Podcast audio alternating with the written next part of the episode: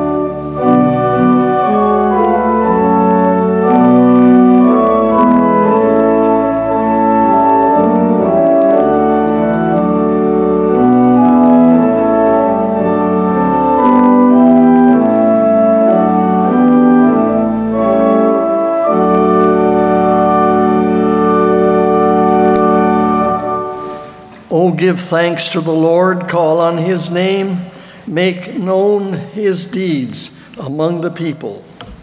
May these summer months give us time for rest and renewal. Let us come as the sun shines and as the warm rains fall, as the earth ripens, that we might praise God together. And now we're going to hear Tim with the reading. Good morning, good afternoon, good evening, whenever it is the time that you may listen to this message. Today's message is from Genesis 37, verses 1 to 4, resuming at verses 12 through to 28, titled Joseph and His Brothers. Jacob continued to live in the land of Canaan where his father had lived. And this is the story of Jacob's family. Joseph, a young man of 17, took care of the sheep and goats with his brothers, the sons of Bilhah and Zilpah, his father's concubines, or in today's words, his live-in wives.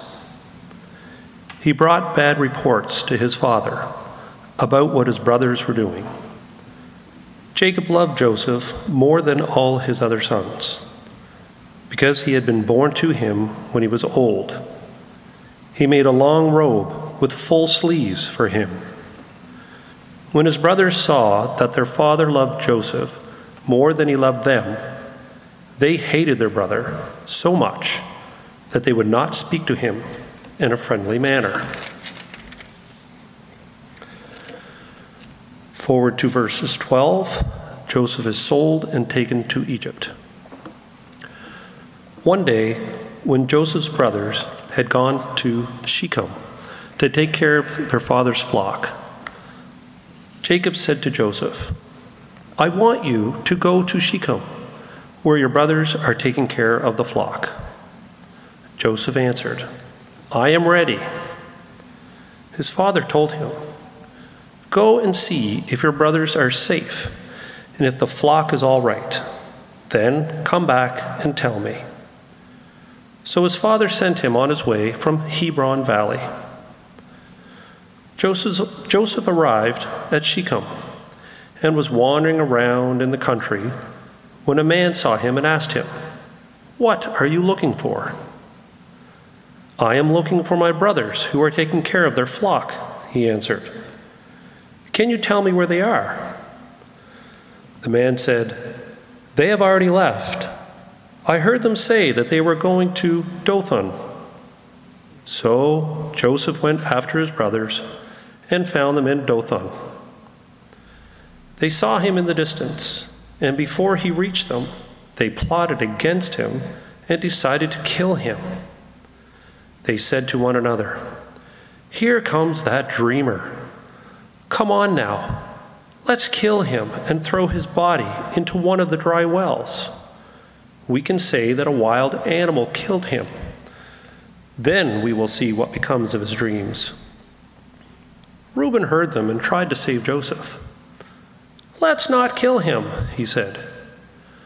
Just throw him into this well in the wilderness, but don't hurt him.